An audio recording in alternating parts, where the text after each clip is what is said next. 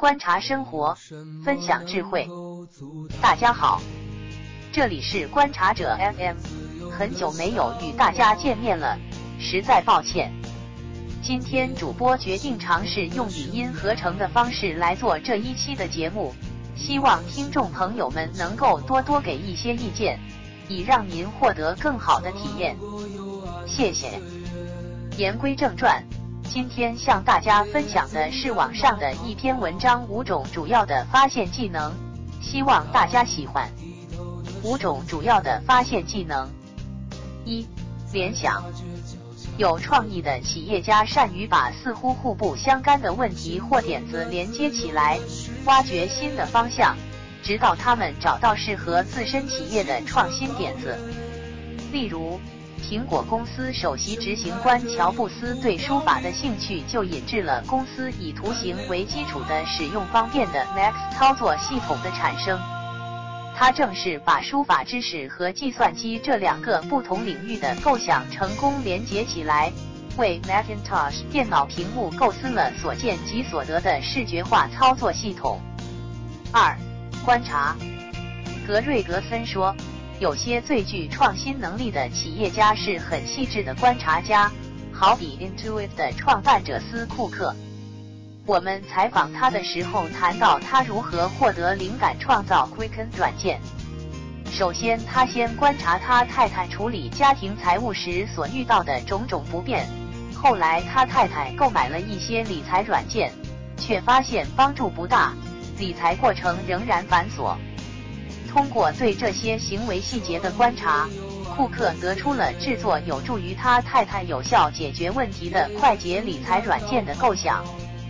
后来又通过对早期苹果电脑的了解，库克创造了有丰富网上功能、简单快捷的家庭和个人财务管理软件 Quicken。该软件一面世即广受欢迎。三、实验。线上零售商亚马逊的创始人杰夫·贝佐斯小时候经常在他祖父的农场过暑假。当农场的机器发生故障时，他的祖父就会在杰夫的帮助下尝试自己修复机器。他们会做各种实验，直到机器恢复运作。即使农场里的动物生病，他的祖父母也不求助于兽医，而是自己做各项实验。找医治办法，因此杰夫的成长过程就受这种积极态度的影响，即面临挑战时自己想办法解决。格瑞格森说，这种敢于尝试的作风后来成为亚马逊可贵的企业文化。亚马逊最初的想法只是通过互联网在无库存情况下销售书籍，那是最初的想法。我们忘了，他花了七到九年的时间做各种尝试，最后建成了拥有巨大藏书量的书库。就是这样，在经过无数次尝试后，贝佐斯建成了亚马逊独到的商业模式。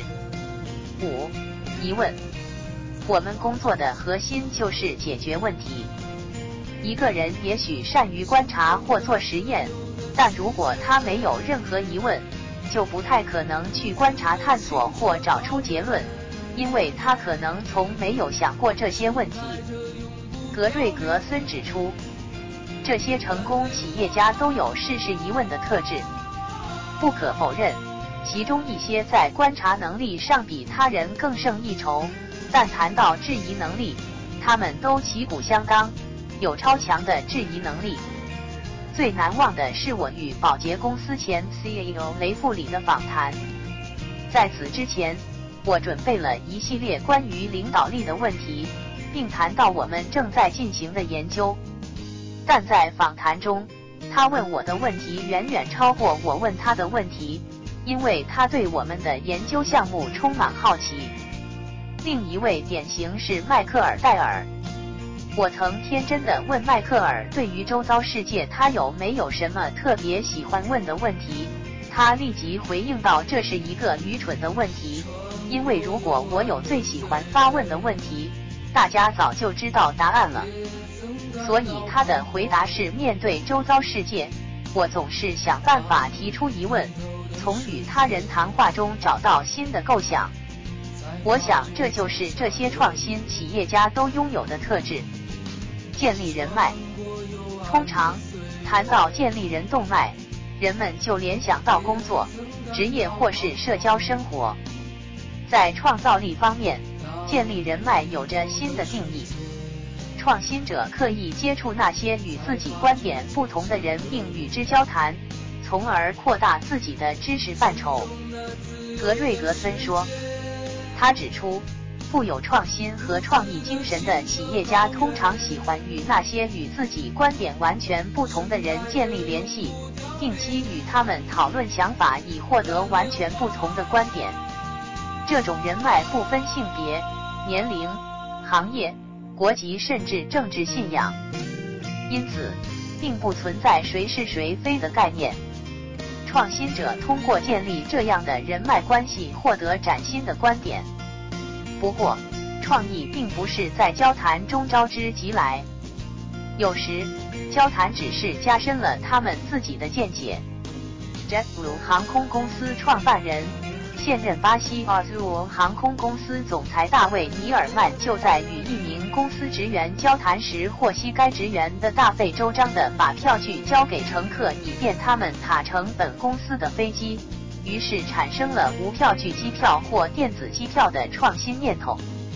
因此，那次与员工的交谈使他获得不同观点，并促使了创新思维的产生。观察生活，分享智慧。希望大家能够从中获得一些启示，谢谢。我们下期再见，期待你的意见与建议。